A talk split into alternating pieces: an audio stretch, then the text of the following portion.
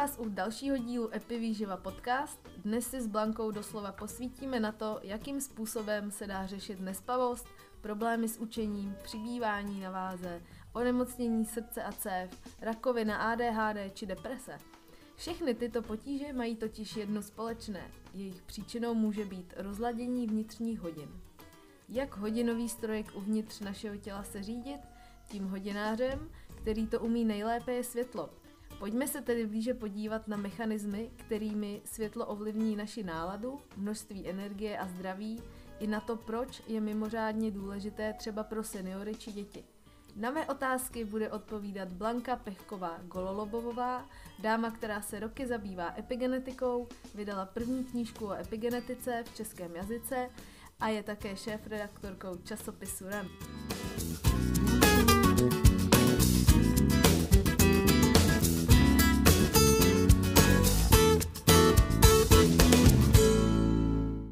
Ahoj Blani. Ahoj, ahoj. Před chvílí jsem se tě ptala, jak se dneska máš. To už víme, tak jak se mají vaše kočky? Kočky se mají úplně nejlíp z celé rodiny. Mazlíčci se mají vždycky nejlíp. Jo, jo, ty dostanou na jízdy, když si řeknou. Dobře, pěkně od začátku. Co jsou to vlastně ty vnitřní hodiny, biorytmy, nebo také cirkadiální rytmy? Kde je máme umístěné a jak fungují? Um, Máme je umístěné vlastně eh, v takových centrálních vnitřních hodinách, které jsou umístěny v části mozku, které se jmenuje suprachiasmatické jádro. A to suprachiasmatické jádro právě řídí ten organismus eh, z hlediska té cykličnosti, z hlediska té denní cykličnosti. Ale e, problém je v tom, že, to, že ono to suprachiasmatické jádro sice funguje částečně nezávisle, ale zároveň se rozchází trošku s tím přirozeným 24-hodinovým rytmem. E, to můžeme pocitovat na vlastní kůži, protože někteří z nás jsou ty takzvaní skřivaní a někteří jsou, zna, někteří jsou zase ty sovy. Ty skřivaní, kteří, kterým nevadí stávat brzo ráno a naopak večer odpadají a ty sovy, které, kterým nevadí ponocovat, dokonce je to baví ponocovat, dělá jim to dobře večer, jsou výkonní, ale ráno jsou schopni se hrabat z postele. A to je právě případ toho, když jsou ty vnitřní hodiny eh, v rozporu s tím vnějším 24-hodinovým rytmem. Eh, zatímco ty skřivaní mají ten svůj vnitřní rytmus maličko zkrácený, takže ten jejich vnitřní den trvá méně než 24 hodin, tak naopak ty sovy ho mají prodloužený. Trvá víc než 24 hodin. A e, když jsme mluvili v úvodu o světle, tak světlo je vlastně takovým nejsilnějším regulátorem, který nám pomáhá ty naše vnitřní hodiny seřizovat, aby byly v souladu s tím přirozeným denním rytmem. Buňky nemají oči. Jak tedy jejich chromozomy poznají, jestli je venku světlo nebo tma? Uh, oni oči nemají, ale my ty oči máme a v těch očích máme eh, buňky, které na světlo reagují. Uh, to jsou zaprvé ty známé tyčinky a čípky, které nám umožňují vidět, které vlastně přeměňují to světlo na nervový signál, který putuje do zrakových center mozku a tam se vytvářejí ty obrazy toho viděného. Ale kromě toho tam máme i takzvané gangliové buňky, které mají úkol vlastně sbírat informace o množství a e, to znamená intenzitě a složení, takzvaného spektrálního složení, to znamená barevného složení světla, které je okolo nás. A e, tyto e, vlastně gangliové buňky mají třeba napojení za prvé na šišinku, epifýzu, která produkuje melatonin, to znamená, to je ten spánkový hormon, který nám pomáhá usnout. A pak také mají napojení na to suprachiasmatické jádro, které seřizuje ty vnitřní hodiny. A e, když vlastně mluvíme o epigenetice, to znamená o dějích, které ovlivňují aktivitu genů e, v, naš, v našich buňkách, v naší DNA, tak právě světlo e, je velice důležitým a dost často opomíjeným epigenetickým činitelem. Na intenzitu světla právě vlastně reagují dva geny. Jeden z nich se jmenuje klok eh, je nazván. jako hodiny. Jako, jako hodiny. Hmm. A druhý se označuje zkrátkou BMAL. BMAL 1 konkrétně. A tyto dva geny následně ovlivňují aktivitu dalších čtyřtisícovek genů. Takže právě eh, světlo, to, jaké světlo nás obklopuje, může ovlivňovat aktivitu 4000 genů v, naši, v našich buňkách. Světlo se do našeho těla dostane jedině přes oči, jak světlo, fotony, putují dál v těle, když se dotknou sítnice. Eh, to je to vlastně, co jsme zmiňovali. Ono e, následně ty informace dostává za prvé ta epifýzy, epifýza, která produkuje melatonin, a za druhé to suprachiasmatické jádro, které, e, které právě e, seřiz, které seřizuje ty vnitřní hodiny a činí to právě prostřednictvím těch dvou zmíněných genů, které následně ovlivňují ty další geny. Um, už jsme asi tady několikrát narazili na ty epigenetické reakce, které eh, ovlivňují eh, aktivitu genů v těle. Protože ty, eh, ty různé podněty z vnějšího prostředí nebo z vnitřního prostředí spouštějí v těle průběh několika typů reakcí, které právě ovlivňují aktivitu jednotlivých genů. Můžu ji vypínat zcela nebo opět znovu zapnout. A ty epigenetické reakce mají jako různou rychlost, abych to tak jako zjedno, je to vel, velmi zjednodušeně řečeno. Taková ta nejtrvanlivější je takzvaná metylace genů, což jsou změny, které jsou jako vznikají dlouho a jsou poměrně trvalé a dost často právě třeba způsobují úplné vypnutí genů, které třeba vzniká e, i v rámci nitroděložního vývoje. A na to světlo reagujeme výrazně rychleji, i když to světlo také tu metylaci může ovlivňovat, ale především ovlivňuje e, reakce, které se týkají tzv. histonů neboli chromatinu, což jsou vlastně bílkoviny, e, které tvoří jakousi cívku, na kterou se v těch buňkách navíjí ta DNA. A právě to, jak ty bílkoviny vypadají, má, má vliv na to, jestli ten gen může být přečten nebo jestli je jakoby vypnutý.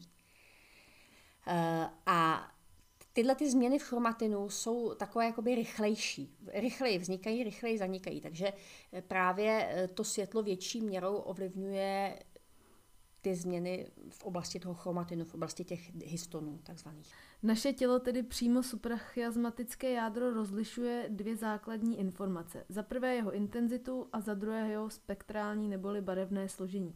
Obojí se přitom v průběhu dne mění. Která barva spektra je zásadní pro regulaci vnitřních hodin a případně proč? Úplně nejzásadnější je modré světlo. Ono to modré světlo bývá v poslední době hodně demonizováno, protože eh, je to taková ta věc, která nám narušuje hodně spánek, pokud na nás působí v pozdních večerních hodinách. Eh, protože právě jak suprachiasmatické, suprachiasmatické jádro, tak i ta šišinka hodně intenzivně reagují právě na tu modrou barvu světla. Eh, ale na druhou stranu, zatímco večer nám škodí, tak naopak přes den tu modrou barvu potřebujeme. Takže nemá smysl, jak jsou třeba takové ty populární brýle na odstění modrého světla. Eh, to nám pomůže večer, když potřebujeme večer pracovat na počítači nebo prostě vůbec večer jak nějak fungovat. Ale pokud je nosíme přes den, tak nám naopak můžou škodit.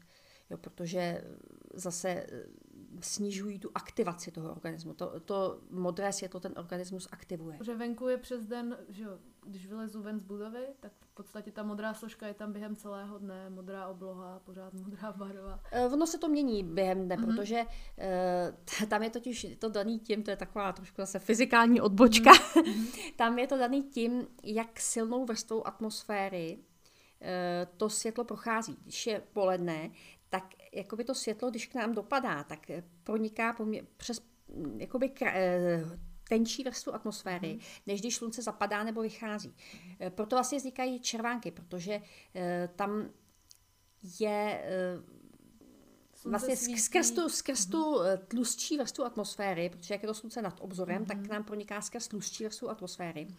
A ta atmosféra právě spíš propustí, když je hodně, tak spíš délky. propustí ty vl- dlouhé vlnové dálky. To znamená třeba to, ten červený západ slunce. Mm-hmm. Jo, to je právě, takže se nedá říct, že ta modrá je tam pořád. Naopak, té, ta e, přítomnost té modré barvy kolísá. Nejvíc je jí prostě v poledne, nejméně při východu a při západu slunce. Jasně, k tomu ještě můžu teda říct, že pokud je zima, třeba teď je prosinec, že jo, a my jsme úplně jakoby proti slunci jinak nastavení, Eh, máme pod jiným sklonem, i k nám že jo, dopadá sluneční záření, tak tím pádem můžeme říct, že přes zimu vlastně té modré složky tolik k nám ani nepronikne. Přesně tak, tím, jak to slunce jakoby je nízko nad obzorem, tak je to ten stejný efekt jako jako v těch pozdních odpoledních hodinách v létě, že ta e, krátká vlnová délka světla, tam to modré a fialové světlo k nám prostě nepronikne, tam pronikne samozřejmě, ale ne v takové míře e, skrz tu tlustší vrstvu atmosféry.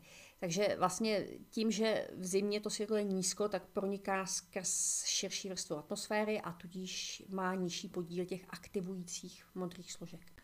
Kdyby lidé žili více venku než uvnitř budov, jak tomu bylo ještě na začátku 20. století, eh, tak bychom si dnes asi nepovídali o fototerapii. Jaký vliv má na náš organismus to, že denně trávíme čas uvnitř budov, častokrát s nedostatkem světla nebo špatným umělým osvětlením? Ten vliv je právě jako hodně zásadní, protože e, no samozřejmě záleží na tom, čím si svítíme, ale v momentě, kdy pobýváme venku, tak toho světla je ve drtivé většině případů výrazně, ale výrazně víc než uvnitř budov. Takže pokud nemáme e, doma světlo, který má opravdu hodně vysokou intenzitu, tak ten pobyt venku prostě nejde nahradit. Takže jako je ideální, když se člověk pohybuje, e, hlavně teď v zimě, jo, že tam opravdu toho světla je nedostatek, tak eh, když máme, jasně, jsme v práci přes den, jako s tím se nic nedá udělat, ale máme nějakou polední pauzu, tak nemusíme prostě zůstávat eh, uvnitř místnosti, ale můžeme vylíst na dvorek a e, dobře se oblíct a na lavice si sníst oběd třeba. Jo. Prostě opravdu se snažit přes tu zimu co nejvíc na tom přirozeném denním světle pobývat, protože e, to, to vnitřní světlo můžeme se snažit, aby eh, co nejvíc napodobovalo ty světelné podmínky venku. To znamená, aby mělo co nejbližší spektrální složení tomu slunečnímu světlu. Tomu uh, polednímu slunečnímu světlu. Tomu nebo... polednímu, který jakoby je nejvíc, nejvíc aktiv, aktivizující. Mm-hmm. Uh, takže můžeme se snažit jakoby upravit to osvětlení v těch místnostech, ve kterých pobýváme, ale stejně prostě to venkovní světlo je úplně nenahraditelný. A jakmile to jde, tak prostě vypadnout o víkendu prostě ven, ideálně, když je na horách sníh, tak vypadnout na hory, protože ta intenzita světla na tom, na tom sněhu eh, je výrazně vyšší než, eh, než tady okolo nás. To teď jsme viděli, že minulý týden napadl sníh a dvakrát do toho zasvítilo sluníčko a to prostě najednou každý, každý vožil, najednou se lidi mhm. usmívali na té ulici, jo. sice se museli brodit uh, tam a pochodní kole, stejně se usmívali, protože najednou tam měli no, to sluníčko. Letos ten listopad a prosinec byl hrozný, že jo? to není divu, že, že se cítíme, jak se všichni cítíme, protože opravdu těch ty dny v listopadu a v prosinci letos se opravdu dali spočítat ty sluneční, a pardon, ty sluneční dny se mm-hmm. dali spočítat prostě na prstech jedné ruky pomaličku. Já jsem to počítala, málo. to byl třeba opravdu, že 8 dní jenom šedo hmm. a pak jeden den uh, že se zvýšil tlak a najednou prostě super vylezlo sluníčko, no a pak zase čtyři dny. Hmm. Teda aspoň v Praze, nevím, jak tomu bylo někdy jinde. Na horách to možná bylo něco lepší, ale kdo může být na horách, kdykoliv se mu zlíbí. tak, tak právě aspoň třeba ty víkendy to chce prostě vyrazit ven i v zimě, protože lidi fakt jako ven nechodějí a je to špatný. Souhlasím. Jak se tedy s nedostatkem světla a narušenými cirkadiánními rytmy poradit? Uh, to je první věc, to chození ven, že? To, je, to je prostě snažit se. A druhá věc je uh, vlastně upravit si ty, tu, tak, tak, takzvaná světelná hygiena. To znamená upravit si světelné podmínky, které na nás v průběhu celého dne působí, tak, aby to co nejvíc odpovídalo těm běžným podmínkám venku. Takže nějaký určitý typ umělého osvětlení, nebo pokud je možnost roztáhnout závěsy, co nejvíc světla, ať, ať proudí dovnitř. Aby Určitě nám... to chce co nejvíc, co nejvíc světla, prostě když mám možnost si vybrat pracovní místo, tak se ho vyberu vždycky u okna, aby prostě člověk měl to přirozené světlo, i když samozřejmě to okno e, trošku pozmění to spektrální složení toho světla, který jako se dovnitř dostává, ale e, i tak je to lepší než nic. Plus se samozřejmě svítit a svítit si za prvé intenzivním světlem, hlavně přes den, večer už samozřejmě ne potom, tam je potřeba se večer ubrat jak na intenzitě, tak, na, tak vlastně posunout i to spektrální složení Směrem k teplému směrem, k, směrem k tomu teplému. Eh, vlastně ta, ta je takzvaná teplota chromatičnosti, což většinou, když si člověk přeče na žárovce, tak většinou neví, co to znamená. Ale to je takový údaj eh, na žárovce, které, který vlastně eh, udává se to v kelvinech a vlastně to vyjadřuje, vyjadřuje to odstín toho světla. Takže teď nevím, jestli si úplně dobře pamatuju ty rozmezí, ale takový to denní osvětlení v té aktivní části dne by se mělo pohybovat eh, od nějakých 5300 kelvinů výše, eh, plus ráno by to mělo být jako do těch 5300 odpoledne. Ale jenom po krátkou dobu. Jo, jo, to, tak, to je takový to, jakoby, tak, tak, takový to období východu nebo západu mm-hmm. slunce. Jo, a potom večer prostě ta teplota k chromatičnosti by naopak měla být nižší, pod těch až, až prostě těch 3300, mm-hmm. myslím, minus. Prostě takové to teplejší světlo, ale pořád je lepší, aby to světlo bylo bílé, eh, protože Eh, pokud je to světlo žluté, tak ono obsahuje hodně vlastně těch teplých eh, barev, těch barev s větší vlnovou délkou. Mm-hmm. A oni, když na nás působí, tak vlastně zvyšují produkci stresových hormonů a unavují oči, takže eh, bílá barva světla je jako lepší než ta žlutá. Tak určitě se pod tím líp kouká taky. A v tomhle ohledu se teda zeptám, co si myslíš třeba o užívání takových těch červených brýlích. Někdo to třeba doporučuje i užívat hodinu nebo i dvě hodiny, hodinu a půl před spánkem. Dokážeš si to vůbec představit, že že bys jako takhle se omezila jenom kvůli tomu, aby se ti teda náhodou začal, nezačal tvořit melatonin později, než je žádoucí? Jako asi ne, já spíš, jako je pravda, že i jako často pracuju tak nějak do noci, když by člověk neměl, ale e, snažím se tam, existuje, že předvolba na tom počítači, tak e, jako těch barev toho mhm. monitoru, mm-hmm. takže jako i lze si, jako můžou se použít, jako když někdo chce si použít prostě večer, při práci večer nějaký ty brýle, kterým blokují modré světlo, tak proč ne, jako může samozřejmě, ale stejně tak, jakoby, já si třeba, když pracuju pod mě, už je venku tma, tak si pouštím jenom malou lampičku a vůbec jako nerozsvěcuju velký světlo a nastavuju si tam ty barvy na tom monitoru, mm-hmm. aby to neobsahovalo to modré záření a já si Ale myslím, ještě že to je stačí. myslela jsem to tak, že uh, když třeba bych si nasadila dneska večer, dala bych si takovou týdenní kůru, pořídila bych si červený brýle a dávala bych si to na hodinu prostě předtím, než jdu spát. Uh, je možný, že by to epigeneticky na mě už mělo třeba nějaký vliv uh, díky tomu, že se může zvyšovat ten stresový hormon v krvi? Uh, ono to je trošku jakoby... Uh, ty červené brýle si myslím, že to ta, až zas tak jako neovlivnějí. Mm-hmm. Tam pokud si jakoby nebudu spát večer, jako jasný světlo do těch brýlí, mm. tak toho světla, který se tam dostane, pokud si stlumím všechny světla mm. večer, tak toho světla se tam podle mě zase jako nedostane až do tolik, oka. Do, do oka mm. až tolik, toho červeného, aby to nějak jakoby narušilo. A když má právě jasný světlo, nebo jako prostě světlo takový to běžný načtení a podobně, který obsahuje hodně eh, červený a žlutý a oranžový složky, eh, tak to právě ty oči přetěžuje a mm. i to právě způsobuje jako nadměrnou produkci kortizolu, ale eh, On ten kortizol zase jako není úplně nepřítel, jo. Ono, e, ten kortizol potřebujeme k tomu, abychom fungovali. Ale že? večer přece nejdu do boje. Ale večer, večer, ne, večer ho nepotřebujeme, ale to si nemyslím, že by ty brýle to dokázaly zvýšit. Jako, ne, jako nevím, ne, ne, neznám ty studie nějaké, jestli, jestli proběhly jako vliv mm-hmm. červených brýlí jako na kortizol, to nevím ale myslím si, že to není eh, tak zásadní, aby to jako mohlo nějak ten kortizol výrazně zvýšit. Já třeba vím, protože pracuji v osvětlení, tak uh, já vím, že tím, že vždycky chybí nějaká ta spektrální složka, jo? že to spektrum není vyvážený jako venku, když je sluníčko, polední třeba, tak modrá, zelená, žlutá, oranžová, červená jsou vyvážený. A jakmile tam je něco nevyvážený, že je třeba to teplý světlo, že, jo? že tam chybí ta druhá část té složky, o, klidně mě opravdu, jestli se pletu, uh, tak uh, vlastně mozek a oko vlastně, oku to chybí.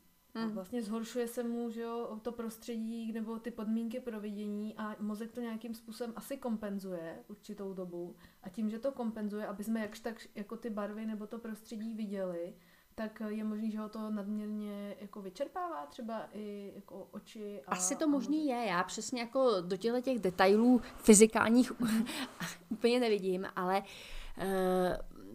ono, když si člověk jako na to světlo začne to vnímat a začne jakoby rozlišovat to, jak to světlo prostě působí, uh, tak já mám třeba prostě takovou zkušenost, že některé takový ty letky, které mají to bílé světlo, tak to bílé světlo evidentně nemá prostě to vyvážený spektrum a ono je kousavý. ale to může být i tím, že tam je vlastně nízký index podání barev a to je vlastně zase fyzikální veličina, která ti stanovuje, jak moc je to umělý světlo podobný tomu dennímu. Jo, jako vlastně o tom teďka mluvím, Pardon. že?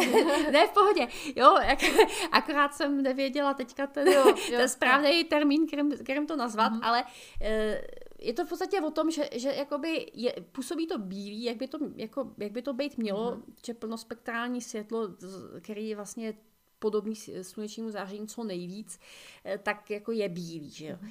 A, ale prostě je bílá a bílá, takže zjevně prostě některé ty světla, ty bílý dosahují nějakou, nějakým jiným poměrem e, těch barev a to světlo prostě je kousavý. Jo, jo, to je, to je, to je přesně ono. A naštěstí plnospektrální zdroje na sly mají uh, vždycky 90+, plus a mají hmm. u některých zdrojů až 98, takže Uh, tam je to v pohodě. Mělo by to být vždy na 90, aby to hmm. pro člověka bylo jako pohodlný. Co, cokoliv je pod to, tak přesně působí kousavě. To je takový to, když přijdeš do obchodáku a necítíš se tam dobře. Hmm. Může to být vzduch, že, jo? Že, že tam je to špatně odvětraný a pak to bývá právě světlo. Jenom lidi nevědí, že to je světlo, jenom prostě se tam nějak jako necítí dobře. Hmm a je to, je to tímhle. Dobře, to uzavřeme teda červený brýle a přeneseme se dál.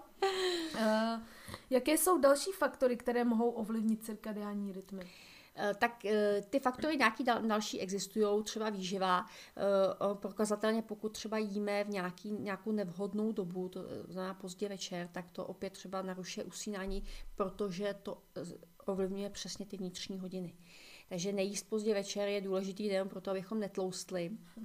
Eh, že možná i proto eh, vlastně to pozdně večerní jídlo eh, víc právě jde na tu tloušťku, než to jídlo v nějakou jinou denní dobu, protože narušení těch vnitřních hodin právě jedna z věcí, které to může způsobovat, je zvýšená tendence k obezitě. Mm-hmm. Takže i vlastně z tohoto důvodu by člověk neměl při snaze zhubnout jíst pozdě večer, protože právě to narušení vnitřních hodin brání tomu úspěšnému hubnutí. Mhm.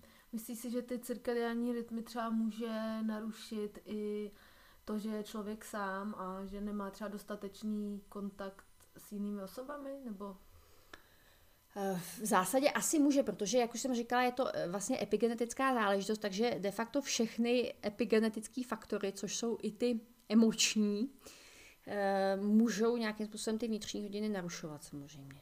Vrátíme se ke světlu jako nejsilnějšímu uh, Zeitgeberu, neboli faktoru pro regulaci cirkadiálních rytmů. Kromě zásad světelné hygieny existuje ještě jedna možnost, jak se řídit hodiny. Řekla bys něco k tomu? Uh, plnospektrální simulátory slunce, fototerapie. Plnospektrální simulátory slunce jsou docela dobrá věc. Oni se jako primárně používají na léčení tzv. zimních depresí, což to deprese je trošku nesprávný eh, slovo, protože ono to správně jmenuje sezónní afektivní porucha, používá se proto zkrátka SAD. A právě zimní deprese se tomu říká, protože tam jsou dost často eh, přítomny poruchy nálad, a vyskytuje se to právě na podzim a v zimě. Tak proto se tomu říká zimní deprese. Ale ty deprese tam nejsou jakoby úplně nutně nemusí být nutně přítomný, no, může to být zcela bez nich, ale většinou ty lidi, eh, pokud na to trpějí, eh, tak eh, na to trpějí proto, že právě v zimě, na podzim a v zimě mají nedostatek toho přirozeného světla. A chybí tam ta modrá složka. Chybí, ta, chybí tam ta modrá složka, která právě ráno ukončuje produkci melatoninu, což je ten spánkový hormon, který nám umožňuje usnout. A pokud my tu jeho produkci ráno zcela neukončíme, právě působení toho světla, tak eh, ten melatonin způsobuje, že jsme v útlumu pořád. Jsme v útlumu dál, takže bychom furt spali, jsme unavení, vlastně nás ani nic moc jako nezajímá, to, to, to, to jsou taky takové jakoby příznaky, které často doprovázejí deprese, taková ta e, nepřítomnost energie, motivace, netouží se ten člověk vůbec vidět s, s lidma, dost často je tam přítomný i pře, přejídání ve velké míře, takže ty lidi jako za zimu třeba jako naberou třeba 10 kg klidně, takže to je vlastně choroba, která je přímo zapříčiněná nedostatkem světla, a je to vlastně jako geneticky bych řekla podmíněný, že někteří lidi jsou na ten nedostatek světla citlivější eh, než jiní. U některých to způsobuje jenom takový, jako že jsou trošku mm-hmm. přes tu zimu malátní, ale u některých jsou ty příznaky právě jako hodně výrazný, že je to vyloženě už nemoc, že, že jim to výrazně komplikuje normální fungování.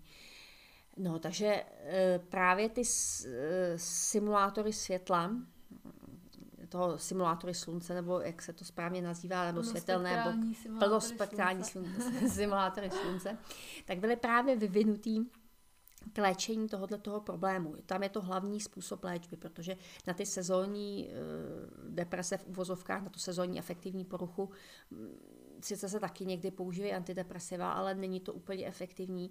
A naopak to světlo je tam jako hlavní metoda té léčby.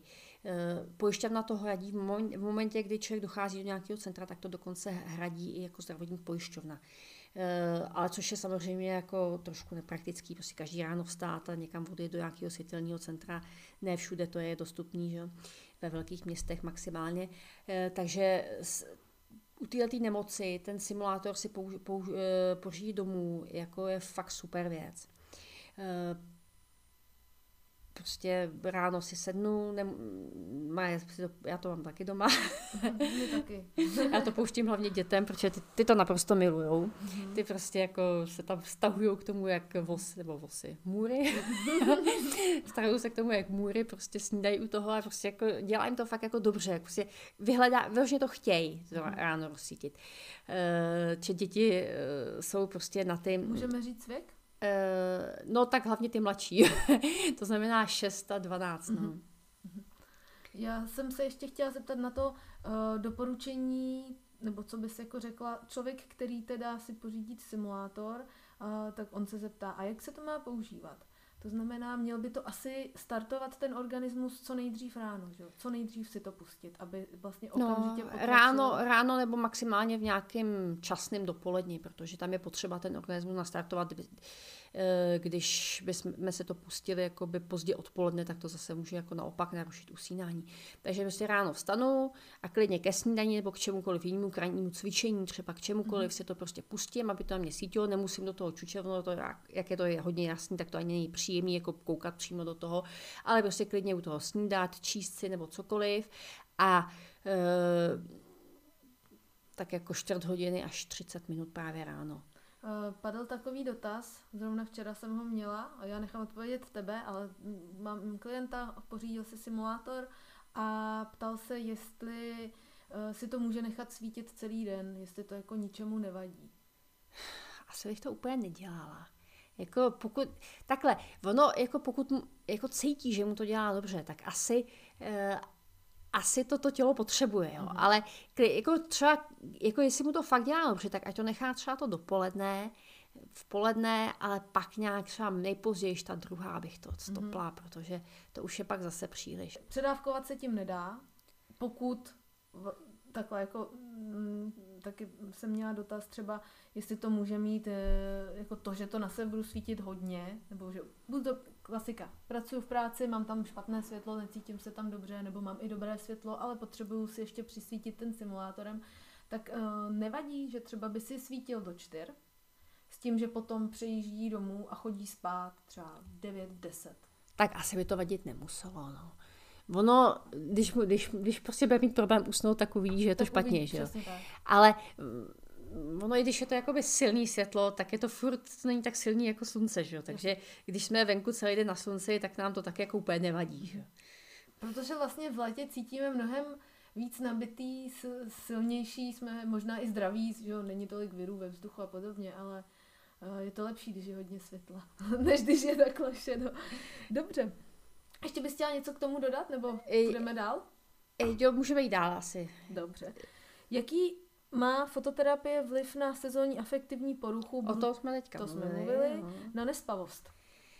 Eh, na nespavost to má vliv poměrně zásadní, protože eh, nespavost je dost často způsobena, ta těch příčin nespavosti může být hodně, že může mít člověk nějaký úzkosti, nějaký prostě psychický problémy, nějaký něčeho se bojí, něco si prostě přemírá, přemírá v hlavě, neumí se večer uvolnit, že těch příčin nespavosti jako může být celá řada, ale dost často to jsou právě ty narušený cirkadiální rytmy, to znamená narušení ty vnitřní hodiny. Můžu toho skočit, no. to znamená, uh, nevypne se mi ráno melatonin.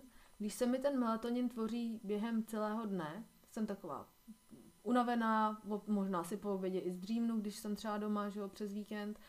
A k večer, večeru se třeba tak trošku zase rozjedu, jo, koukám na telku, je tam nějaký modrý světlo, tak mě to jako zregeneruje a jako vyšponuje k výkonům. A pak nemůžu večer usnout. Může to být tím, ta neschopnost usnout, že se mi ten melatonin trošku tak jako tvoří celý den? Tak ono to asi jako může být, ale jde spíš o to, ne, že se tvoří, tam bych neřekla, že hraje roli ta, ta, eh, to, že se ten melatonin nestopne. Eh, tam je spíš problém v tom, že my tomu tělu dáváme ty špatné informace a tím roz, rozladíme ty hodiny, že, ty, že, že se začnou míjet s tím přirozeným dnem. Takže my, eh, tam ten eh, simulátor eh, vlastně má ten účinek, že on tomu tělu ráno řekne, teď je ráno, teď se probuď. A tím pomůže vlastně tomu suprachiasmatickému jádru, aby ty vnitřní hodiny se synchronizoval tak, jak mají být. Mm. Takže tam jde čistě o to, že to pomůže nastavit ty vnitřní hodiny, hlavně teda. Jo? Takže e, nejsou posunutý, protože to jsou přesně zase ty sovy, že jo? který večer zač, jakoby e, jim nevadí, e, nevadí vlastně to, že, e, to, že třeba pracují nebo jdou někam pařit podobně e, a nevadí jim být dlouho zůru, ale ráno by spali, protože mají ten den prodloužený, mají tu, vlastně tu noc prodlouženou. Jo? Je to díl než těch 24, díl než těch 24 hodin. Takže já jim to utnu, těch, v 7 ráno třeba stávám, pustím si, pustím si vlastně ten simulátor, nechám na sebe sítit, tím to tělo dostane jasnou informaci, teď je ráno. Takže se to seřídí. A díky tomu potom vlastně to běží tak, jak má, takže večer jsme unavenější zase. Mm-hmm. Protože, ty, protože to prostě je tak, jak to má být, prostě je večer, tak jsme unavený, ty hodiny eh, běží, jak mají. Jo? Takže tam to hraje právě eh, roli hlavně v tom, že to řekne tomu tělu, teď je ráno. Co třeba eh, fototerapie a práce na směny nebo jetlag syndrom? Uh, jetlag syndrom nám to může pomoci poměrně hodně, ale samozřejmě otázka, uh, No je to velký, že jo, ten světelný mm-hmm. simulátor. Takže 60 jako, 40 cm, dost velká. Takže sebou na dovolenou si to jako asi nevezmu, že jo. Ale e, můžu třeba před odletem na dovolenou, e, když překračuju e, ty časové pásma, pásma tak můžu vlastně pomocí, vlastně postupně tomu tělu říkám, že ráno je někdy jindy. Jo, takže vlastně přirozeně už před tím odletem, třeba několik dnů, týden, 14 dnů klidně, budu postupně posouvat to působení toho ranního světla. Když letím kde je víc, někam, kde je víc hodin, tak se to jakoby dám později, třeba do, v průběhu dopoledne. Eh, když to potřebuji zase jakoby uspíšit, mm-hmm. tak vstanu dřív a pustím si to dřív. A takhle postupně eh, ten rytmus přizpůsobuju tomu rytmu, který mě čeká tam, kam poletím. Mm-hmm. A to samý po návratu. Tam jakoby eh, se zase na to jako nedá připravit předem na ten návrat samozřejmě, ale můžu to jako zase začít používat tu správnou hodinu, abych tomu tělu řekla, teď je to ráno. Jo, takže tam je to dobrý. U té práce na směně to může pomoci úplně stejným způsobem. Akorát samozřejmě je potřeba říct, že obecně práce na směny je z hlediska těch vnitřních hodin prostě problematická. Že ty lidi, kteří pracují na směny, tak prostě jsou daleko víc ohrožení třeba nemocema srdce a cév, eh, daleko víc jsou ohrožení obezitou. Eh, to tělo, prostě jsme, jsme prostě stavění na to, aby jsme byli v noci v posteli a ráno vzhůru, že? takže cokoliv, jde, když to jde prostě dlouhodobě proti tomu přirozenému rytmu, tak to vždycky jako má následky a ty lidi by se o sebe měli o to víc starat, protože opravdu pro to tělo je to strašně náročné a čím je člověk starší, tím je to horší. Takže samozřejmě ten, ten simulátor může právě pomoci, že vlastně přeřídí to tělo eh, na to, aby mělo ráno tam, kdy ho chci mít. jo, tam je to dobrý třeba jako skombinovat, když jdu ráno z práce a půjdu chcít spát, tak si prostě na tu cestu vemu prostě tmavý brýle, abych to světlo na sebe nepustila a naopak si to světlo pustím jakoby odpoledne. Jasně. Uh, abych se prostě před tou noční probrala.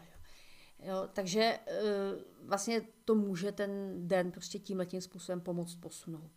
Ale jako zdraví to prostě není. No. tak pak teda ještě, když uh, řešíme třeba tu světelnou hygienu, jak jsme mluvili ze začátku, že třeba by si člověk měl udělat hezky v práci, a teď si vím, že to je člověk, který dělá na směny a dělá v noci. Takže jeho jediný řešení, jak vlastně si udělat to, tu dobrou světelnou pohodu, je mít kvalitní umělý osvětlení, který ho vlastně v podstatě nabudí hmm. i přes to. Takže on by vlastně v, no, v noci měl svítit tím bílým světlem, aby jeho kognitivní funkce fungovaly, aby byl nasazený, Jasně, aby no. mohl fungovat.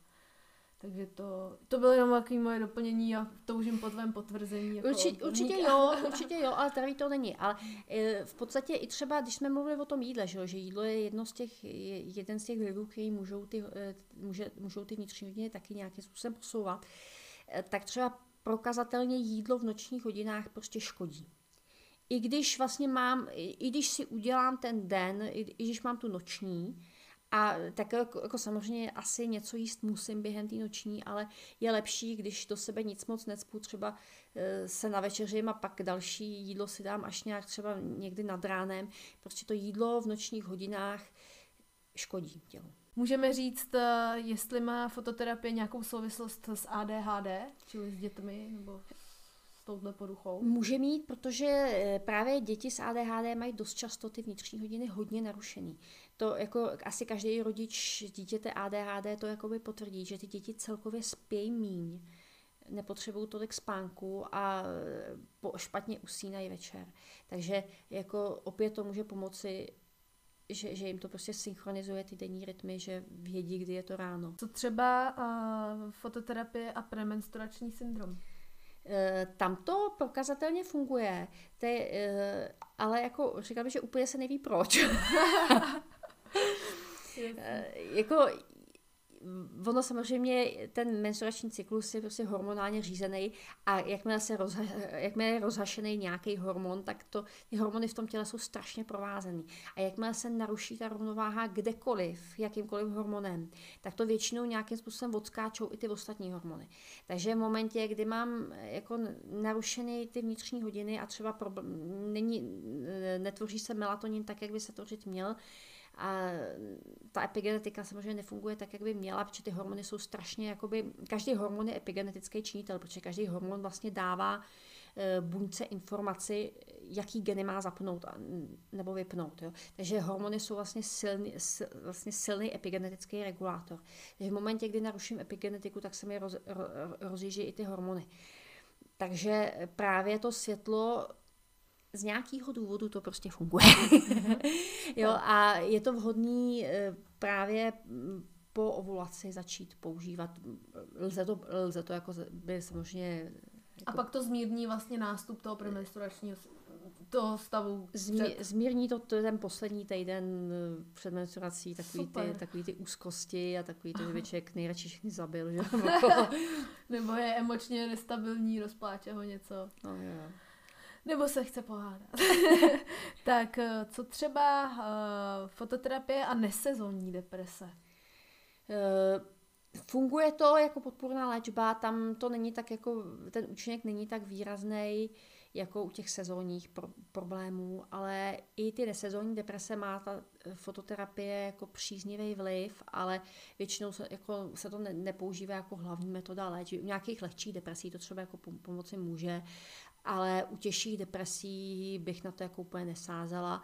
A dost často to třeba používám v momentě, kdy e, člověk jako začne ty deprese nějakým způsobem léčit, dostane antidepresiva, tak oni ty antidepresiva jako dost dlouho trvá, než začnou fungovat. To je jako řádově týdny, mm-hmm. třeba tři týdny, než to nějakým způsobem zabere. Tak e, do té doby, než to zabere ta, ta fototerapie, ta působení toho jasného světla, může tam jako pomoci. No. Mm-hmm. No a úplně, o, jo, ještě tady máme, co třeba světelná terapie u seniorů?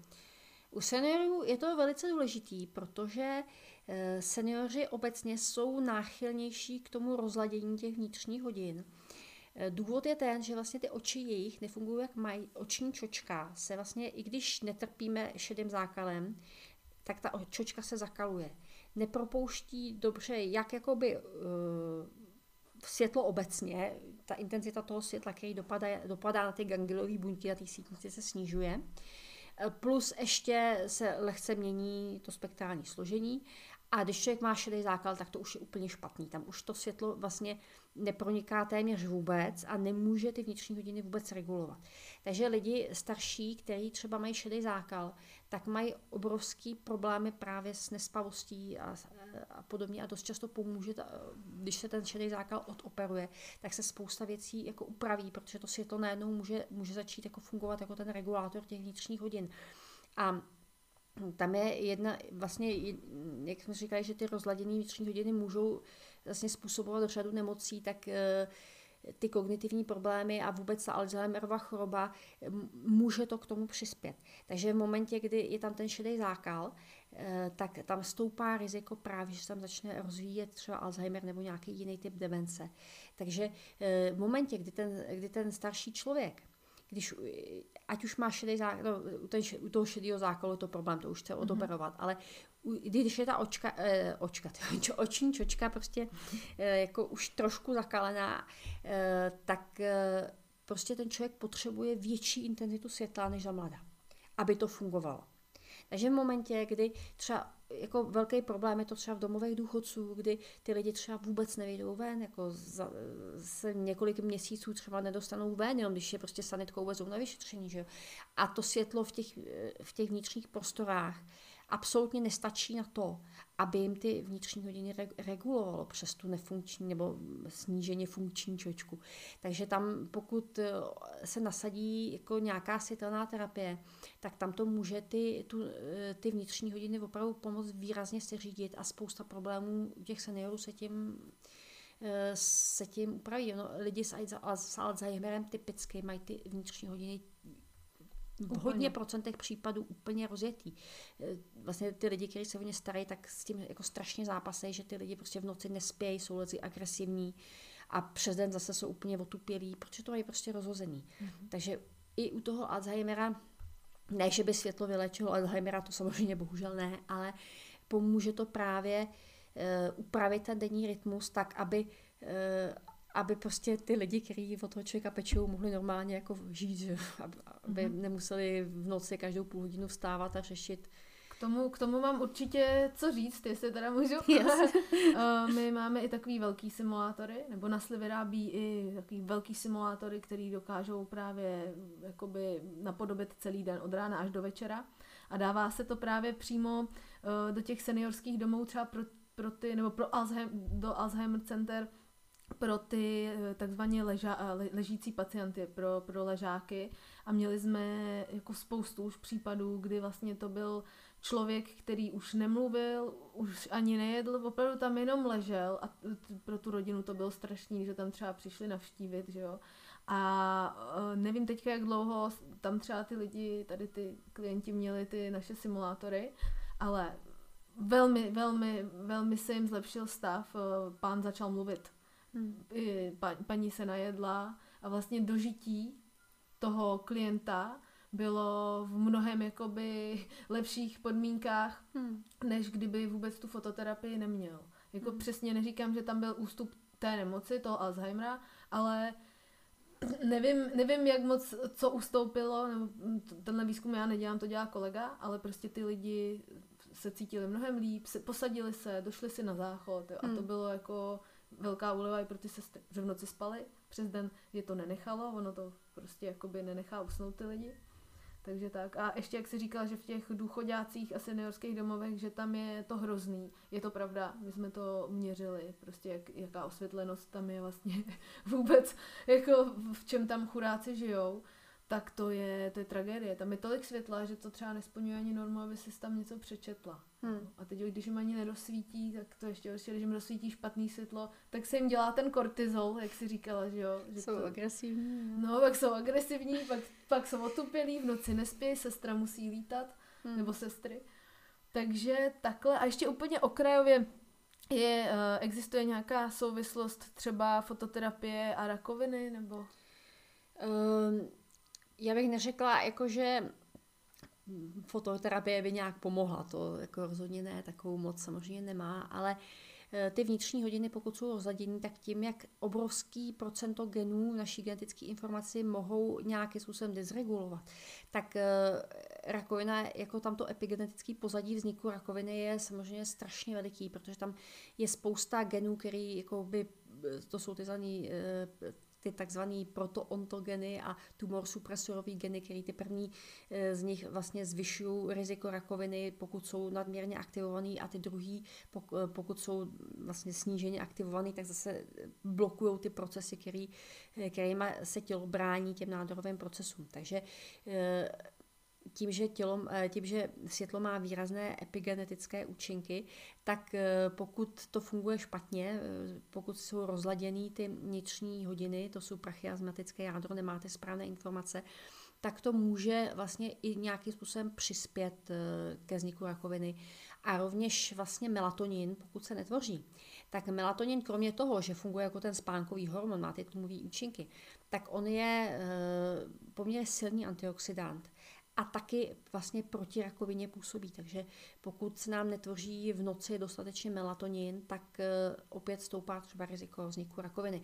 Takže uh, tam bych řekla, že ta, ta souvislost s rakovinou je, že pokud, uh, pokud je to světlo špatně, pokud ty vnitřní hodiny jsou špatně, tak se to může pokazit, ale bohužel to jakoby nemá samozřejmě. Je to tu, jeden z dalších faktorů. Třeba. Nemá, tu to, mo- nemá, nemá, tu, nemá to tu moc, aby to tu rakovinu nějakým způsobem jako pomohlo vyléčit. To, to se obávám, že zase ne. No. Ale v té prevenci to jako může hrát roli. Pokud se vám náš podcast líbí, můžete nás podpořit tím, že tento díl budete sdílet dál mezi své přátele, nebo nám také můžete na vaší poslechové platformě udělit pozitivní hodnocení. Tímto se s vámi od mikrofonu loučí Blanka, ahoj. A Petra, přejeme vám krásné Vánoce a v novém roce pevné zdraví.